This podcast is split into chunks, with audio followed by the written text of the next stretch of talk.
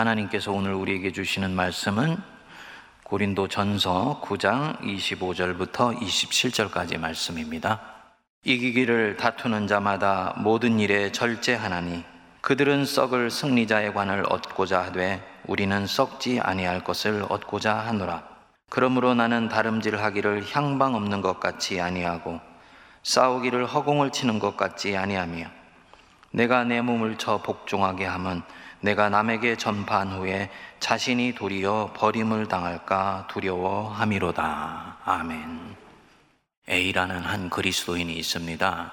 그는 요즘 코로나에 의해서 자기 삶이 질척거리는 것을 느끼면서 한 가지 결심을 하게 됩니다. 새벽 일찍 일어나서 하나님께 나아가 기도와 말씀으로 하루를 시작해야 되겠다. 한 주일간은 결심이 무너지지 않고 잘 진행이 되었습니다. 그런데 두 번째 주 월요일 날 TV를 켜고 드라마를 보는데 그 드라마가 너무너무 재미있어서 조금만 조금만 하다가 결국 늦게 잠자리에 들게 되었습니다. 다음 날 아침을 결국 놓치게 되었고요. 그 한 주간은 이전과 같은 삶의 패턴을 가져가 버리게 됩니다. 이 A, 무엇 때문에 결심이 날아가 버리게 된 것입니까? 절제가 결여된 것이지요. 즐거움의 유혹을 뿌리치지 못한 것. 전형적인 경우입니다.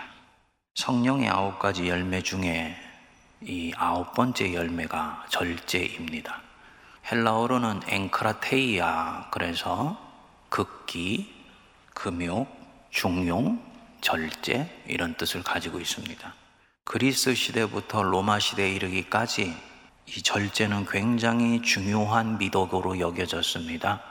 내 안에 일어나는 온갖 쾌락 등 다양한 욕망을 통제하지 않고는 선한 일을 이루기가 불가능하다고 보았기 때문입니다. 무엇이 이 곱비 풀려 마음대로 움직이고 있는 이 욕망을 콧돌에 꿰어서 내 이성의 통제 아래 둘 수가 있는가? 헬라 철학자들은 그것은 앵크라테이아, 절제이다 라고 생각을 했습니다. 여기서 금욕주의가 나오게 되었고 철학적으로는 스토아 학파, 심플라톤주의가 나오게 됩니다. 하지만 사도들이 볼 때 이 당대의 절제나 극기는 실현하는데 문제가 있다라는 것이었습니다. 먼저 누가 절제하냐? 절제하는 주체가 누구고 절제의 대상이 누구냐 하는 문제였습니다. 욕구나 쾌락을 추구하는 나에게 너 그렇게 하지 마라 라고 말하는 주체가 누구냐는 것이지요. TV 앞에 붙어 있는 A한테 그만 여기까지 라고 절제하여서 잠자리에 들어가 내일 아침을 준비하게 만드는 이 주체가 누구고 또 그럼에도 불구하고 여전히 그 앞에서 앉아서 계속 TV를 바라보고 있는 이 사람은 또 누구냐라는 것입니다. 당시의 철학은 내 자신이 결심하여서 적당히 나를 훈련하고 연습하면 얼마든지 절제는 할 수 있다고 보았습니다. 사도들은 인간을 그렇게 이해하지 않았습니다. 그것은 말이 안 된다.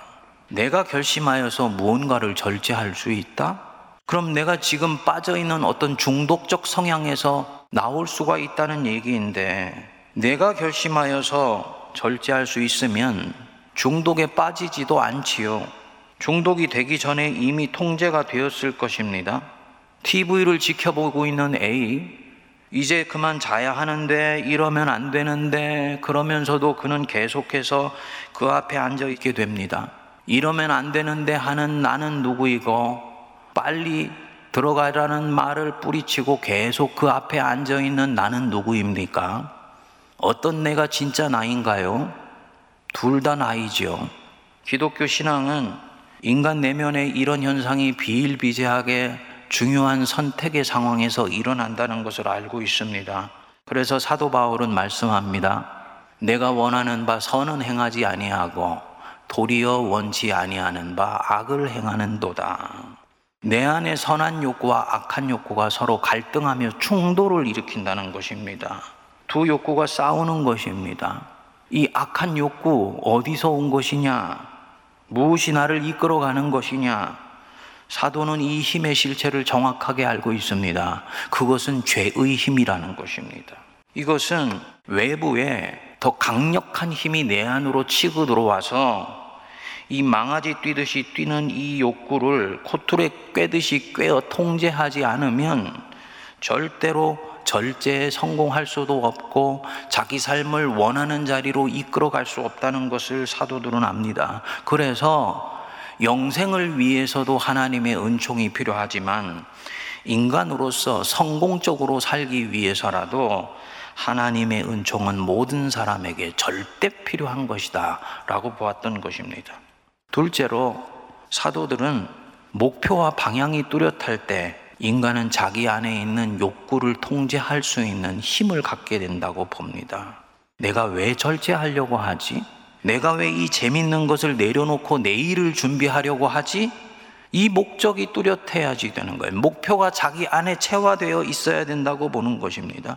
오늘 본문에서 사도 바울이 고린도전서 9장 25절에서 말씀하지요. 이기기를 다투는 자마다 모든 일에 절제하나니 사도는 인생에서 승리를 거두기를 원해요. 승리에서 무엇인가를 얻기를 원하는 것이 있는 것입니다. 달려갈 길을 마치고 의의 면류관을 하나님 앞에서 쓰기를 원합니다. 그래서 달려가는 그 목표와 방향을 항상 분명히 하려고 그럽니다. 26절, 27절 앞부분에 보면 그러므로 나는 다름질하기를 향방, 즉 방향 없는 것처럼 하지 않는다. 그리고 허공을 치는 것 같이 하지 아니하며 내 몸을 쳐 복종하게 한다. 내가 내 몸을 쳐 복종하게 한다. 원어에는 내가 내 몸을 거칠게 다뤄 나의 종으로 삼는다. 이렇게 나옵니다. 아주 의미 있는 해석이에요. 몸이 원하는 대로 내가 들어주지 않고 성령의 사람인 내가 몸을 통제하여서 이 몸을 나의 종으로 삼아 내가 원하는 대로 움직이게 하려고 한다. 그 절제의 핵심이지요. 이유가 무엇이냐? 나는 달려가는 길이 있기 때문에 부름받은 소명이 있기 때문에 그래서 절제하려고 한다는 것입니다. 절제나 극히 자체가 목적이 아닌 것입니다. 사도는 승리하려고 절제합니다. 성도님들, 절제하는 사람은 반드시 승리하게 되어 있습니다. 육체 욕망을 적절히 자기의 탱크 안에 넣어서 다룰 수 있는 사람은 이미 인생 승리의 결정적인 전기를 만들고 있는 것입니다. 이 절제의 열매가 제일 마지막 열매이지요. 이 말은 이 열매는 맺히는 것이 만만치가 않다는 뜻도 있고요. 나머지 모든 열매를 가능하게 하는 실천적인 성격을 갖고 있다는 뜻입니다. 첫 번째 열매인 사랑이 모든 열매를 맺는 내적 동기라면 마지막 열매인 이 절제는 이 열매들이 실제로 맺혀지게 해주는 삶의 방식입니다. 사랑과 희락과 화평과 오래 참음과 자비와 양선과 충성과 온유와 절제다. 이것은 순서 없이 그냥 무분별하게 나열해 놓은 것이 아니고 하나하나가 거기에 있는 의미가 있는 것인데 나머지 여덟 가지 열매를 잘 맺기 위해서는 너에게 중요한 삶의 방식이 있다. 절제할 줄 알아야 된다. 라는 것입니다. 우리는 사랑하려고 합니다. 그런데 하나님을 사랑하려고 하는데 주님의 뜻을 잘못 분별해서 주님 마음을 아프게 하는 경우가 있고 형제 자매를 사랑하려고 하는데 결과는 내가 원한 대로 나타나지 않는 경우가 있지요. 동기는 순수한데 절제를 통해서 실력이 쌓이지 않으면 결과적으로는 자기의 동기와는 다른 자리에 가 있을 수가 있는 것입니다. 그래서 이 사랑이 열매 맺게 해주는 것이 절제와 훈련입니다. 절제에서 몸과 정신을 훈련하지 않으면 하나님께 쓰임 받기가 힘들다는 것을 꼭 기억하시기 바랍니다. 은혜로 이끌어 주시겠지.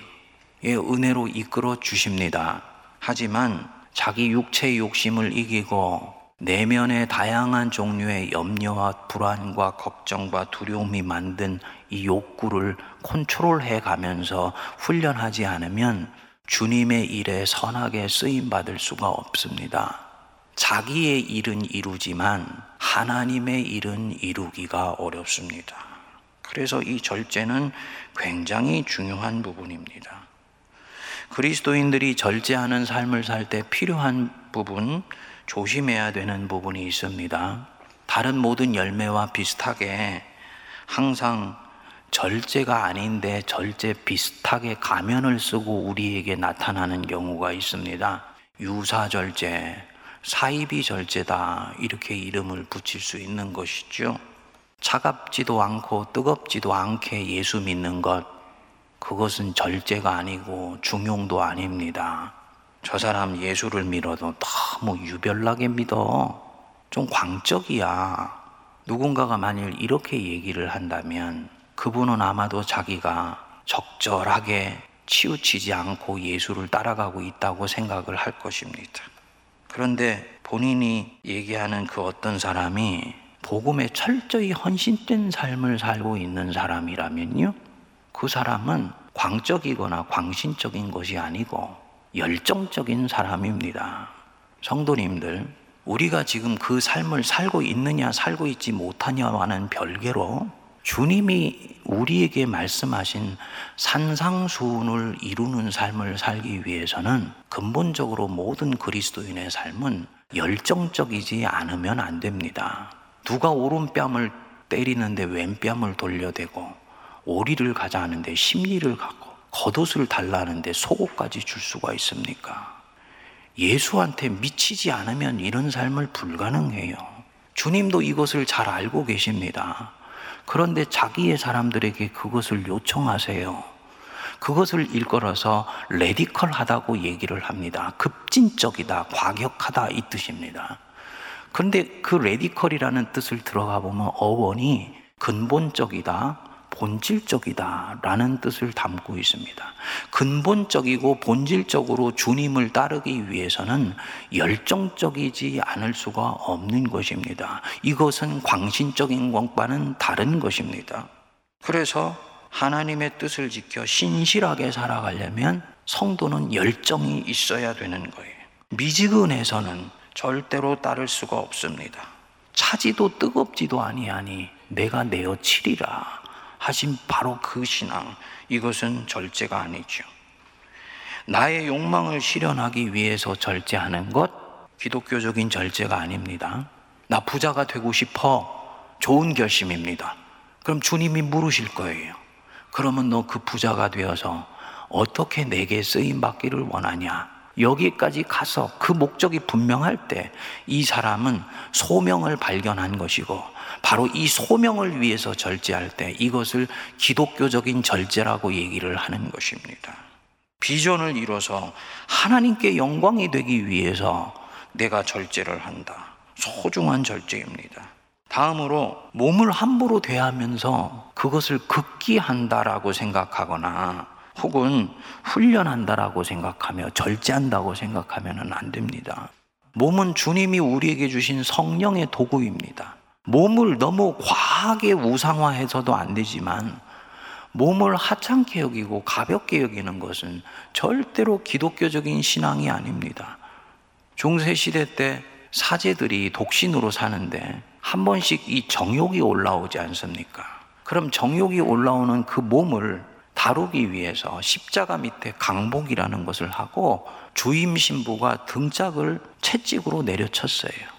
그러면 육체의 고통 때문에 마음에 일어났던 정욕이 깔아앉는다고 보았던 것입니다. 이것은 주님이 몸을 다뤄 가시는 이치를 모르는 소치예요.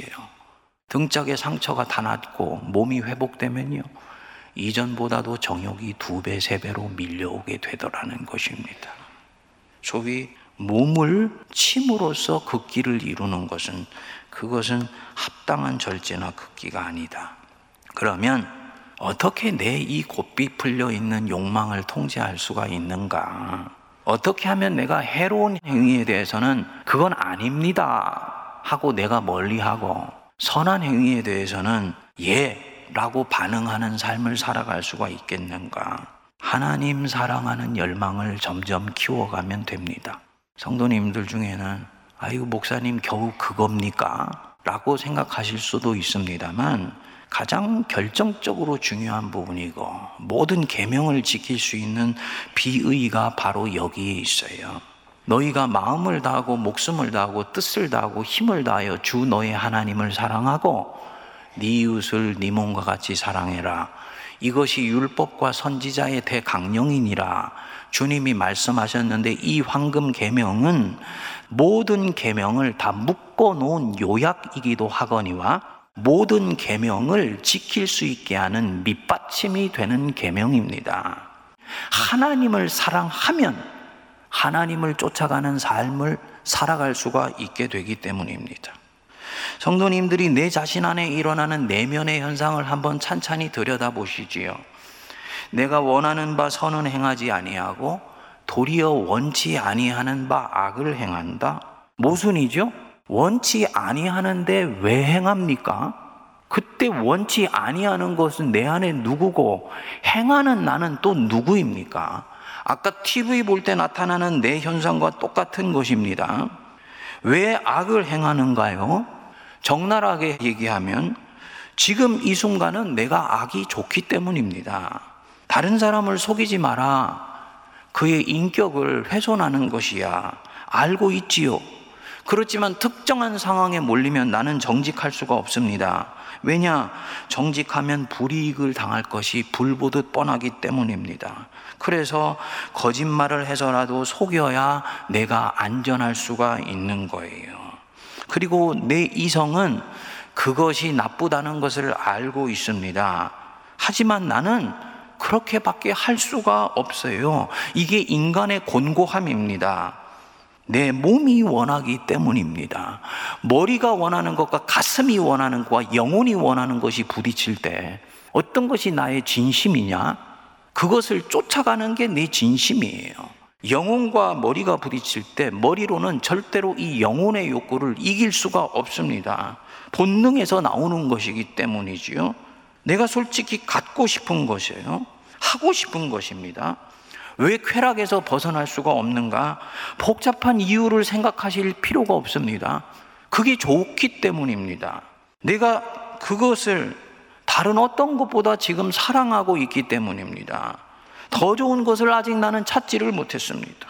이런 사람에게 너 그거 사랑하면 안 돼. 너 망해. 라고 말해도 소용이 없어요. 좋은 것은 결국 나를 잡아당기게 되어 있고 사랑은 비록 나쁠지라도 내 영혼을 빨아들이게 되어 있기 때문입니다. TV 앞에 계속 이대로 앉아 있으면 내일은 반드시 실패할 수도 있다는 것. 나는 경험으로 이미 이성으로 알고 있습니다. 그런데 그는 그 TV 앞을 떠날 수가 없습니다. 왜냐? 믿음이 적어서 아니요. 다른 이유가 없습니다. 그 순간은 그 드라마가 내게는 제일 좋은 것이기 때문입니다. 그 드라마가 내일 아침에 드리는 예배보다도 내게 더 사랑스러운 것이기 때문입니다. 이 순간을 놓치고 싶지 않으니 그 안에서 다른 동기의 출구를 변명할 거리를 찾지요. 그래, 다 보고 늦게 자더라도 자면서 아침에 괴종 시계 두 개를 켜놓고 자면 일어날 수가 있겠지. 그런데 결국 실패합니다. 허탈감이 밀려와요. 근데 이 허탈감은 사실은 거짓 것입니다. 왜냐? 어제 그 드라마를 보면서 나는 욕구를 채웠고 내가 좋아하는 것을 했기 때문에 그것보다 덜 좋아하는 것을 이제 할 수 없어서 잠시 속이 상할 뿐이에요. 다음에도 같은 상황이면 그는 똑같이 반응하게 될 것입니다. 이 사람이 어떻게 TV 앞을 자유롭게 떠날 수가 있을까요? TV 앞에 그 즐거운 순간보다 더 사랑하는 것이 이 사람 안에 생기게 되면 됩니다. 새벽 기도에서 어느 날 하나님의 은혜를 깊이 체험합니다. 하나님이 자기 아들을 내어주시기까지 얼마나 나를 사랑하셨는지를 절절히 느끼게 되면서 가슴에 온갖 희열과 감동이 일어나게 돼요. 그러면 이 사람은 하나님이 자기를 사랑하는 것을 알았기 때문에 마음속에 하나님 사랑하는 씨앗 하나가 이제 심겨지게 됩니다.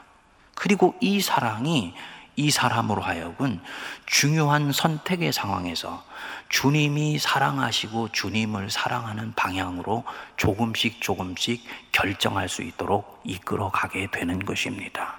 주님은 우리에게 황금 계명을 지킬 때 지키라고 말씀하셨을 뿐만 아니고 지킬 수 있기 때문에 그 계명을 주셨던 것입니다. 그래서 이 사람은 이제 TV를 선택하기보다 하나님을 선택할 수가 있지요. 아무개야, 너 그거 그거 보고 싶어 하는 마음 내가 충분히 알겠는데 너는 나를 더 사랑하니 지금 저 드라마를 더 사랑하니 내 마음에서 이 질문이 들어오게 되면 이 사람은 결정할 수가 있습니다. 주님, 주님을 더 사랑해요. 그는 하나님을 선택하기 위해서 TV를 끌 수 있는 거예요. 내적인 힘이 생긴 것입니다.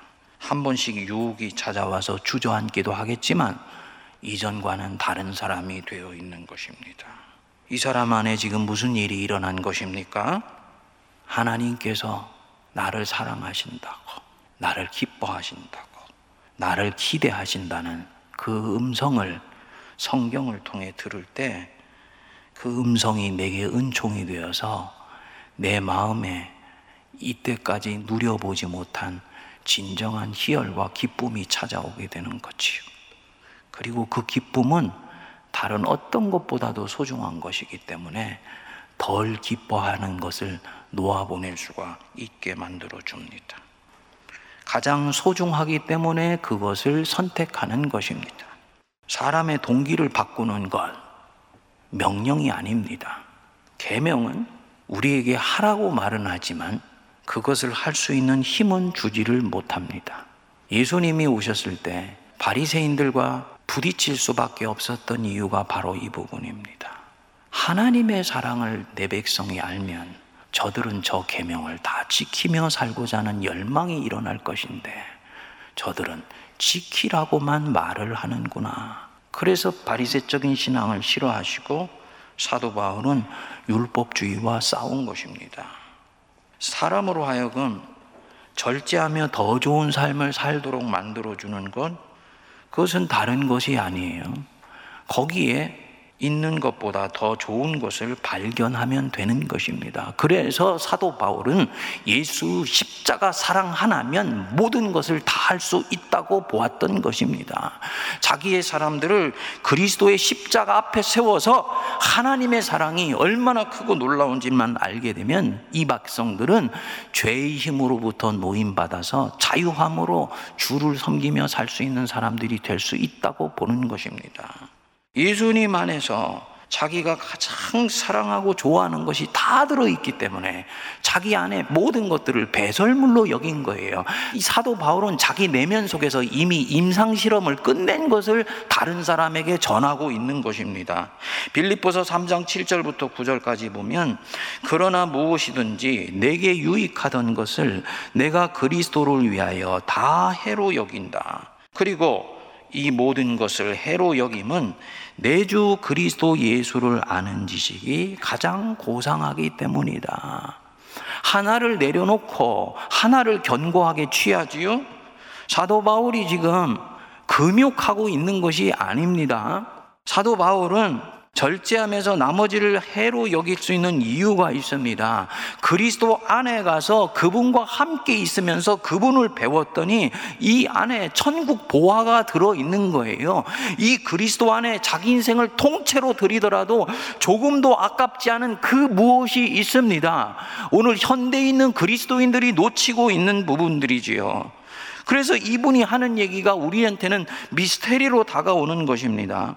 모든 것을 해로 여김은 내주 그리스도 예수를 아는 지식이 가장 고상하기 때문이다. 가장 좋은 것이기 때문이다. 그리스도 안에서 사도 바울은 지금 우리가 느끼거나 알고 있지 못한 그 무엇을 보고 있는 거예요. 그렇기 때문에 내가 그를 위하여 모든 것을 잃어버리고 기꺼이 배설물로 여길 수 있다. 자기의 배경이 어떠하고 자기가 어떤 출신이고 어떤 직분을 지금 가지고 있고 아무것도 중요하지 않다. 그리스도를 얻고 그 안에서 내가 발견되면 그것으로 충분하고 기쁘고 감사한 것입니다. 묵상하다 보니까요. 하, 이 뭔가를 나도 배워야 되고 깨달아야 되는데 성도님들 들으시면서 목사님이 지금 무슨 말씀 하시는가 멍멍하시지요? 근데 바로 이것을 일컬어서 미스테리, 신비라고 얘기를 하는 거예요. 기꺼이 모든 것을 절제할 수 있는 하나님이 주시는 더 온전한 기쁨이 예수님과 교제하는 가운데 실제로 있다는 것입니다. 이것이 사도 바울로 하여금 아주 근본적으로 주를 쫓아가는 삶을 가능케 하고 당연히 절제는 쉬운 것이 이제는 되는 것이죠. 성도님들 지금은 정말 절제가 필요한 시절입니다. 코로나가 모든 일상을 뒤흔들어 놓고 있습니다. 많은 사람들의 삶의 중심이 흔들려요. 목사님, 코로나 속에서 목표가 흐릿해지는 것 같아요. 표대가 애매해졌습니다. 이렇게 되면 모든 것들 대충대충 살고 싶은 마음이 들죠. 인간적으로는 이해가 되지요. 지금은 살아남기도 급급하니까. 교회로서도 살아남기가 급급한 거예요. 표대를 이룬 것입니다. 이것이 성도들 속에 들어가면 대면 예배에 나올 수 있는 상황인데도 좀 편하게 집에서 예배 드리고 싶다 하는 마음이 일어나게 됩니다. 근데 이분이 계속 그런 삶 속에 있게 되면 이 코로나가 끝났을 때 그 사람은 많은 것들을 잃어버리게 될 것입니다. 작은 역경에 마음이 뺏겨서 육체 욕구에 자신을 내어 맡겼기 때문에 성공을 하거나 인생이 비약할 수 있는 결정적인 계기가 왔을 때 아무 힘을 발휘하지를 못합니다. 반대의 경우들이 바로 이 요셉의 경우지요. 그는 형들에게 배반당해서 애굽으로 팔려갔습니다. 하지만 자기 삶을 분쇄시켜 버리려는 그 운명의 중력에 저항하면서 자기 삶을 견고하게 세워갑니다. 그런데 결국은 그렇게 삶을 세웠다 싶었는데 또 시련이 닥쳐왔지요. 보디발의 아내의 유혹을 뿌리친 것 때문에 오히려 누명을 쓰고 억울하게 감옥에 갇히게 됩니다. 성경은 담백하게 이 요셉에게 일어난 상황을 말씀합니다. 요셉이 옥에 갇혔으나 여호와께서 요셉과 함께 하시고 그에게 인자를 더하셨다. 엄청난 시련을 당해서 지금 자기 의사와는 전혀 상관없이 감옥 속에 내던져져 있는 사람에게 하나님이 여전히 손길을 뻗으시니 요셉은 아무 일도 일어나지 않은 사람처럼 그 손길을 붙들고 자기 인생을 다시 세운 것입니다. 아마도 이 감옥에 있는 죄수들은 달랐을 거예요. 이 죄수들은 졸리면 자고 일어나고 싶으면 일어나고 먹어야 되면 밥 달라고 하고 그야말로 짐승과 별반 다를 바 없는 삶을 살았을 것입니다. 죄수는 다 그렇게 사는 것이기 때문입니다. 내일이 없는 사람들이기 때문에. 그런데 아마도 요셉은 달랐을 것입니다. 시계는 없지만 감옥에 비쳐 들어오는 햇살의 각도를 보면서 시간을 나름대로 정하고 그래서 정해진 시간에 잠자리에 들고 정해진 시간에 아침에 일어나서 기도하고 그리고 하루를 하나님과 함께 있으며 낮에는 죄수들의 낯빛을 살피면서 살아간 것입니다. 마치 내일이면 추록할 사람처럼 살았을 것입니다. 그러는 가운데서 우연히 술 맡은 관원장의 꿈을 해석해 주게 되었지요. 그리고 이것이 요셉의 인생을 결정적으로 바꿔놓게 된 것입니다.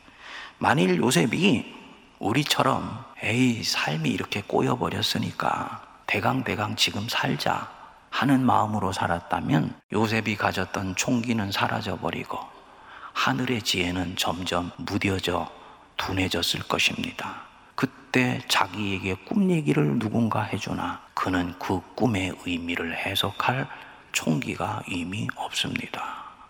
요셉은 달랐지요. 그렇게 해서 이 술 맡은 관원장이 감옥을 나가게 됐어요.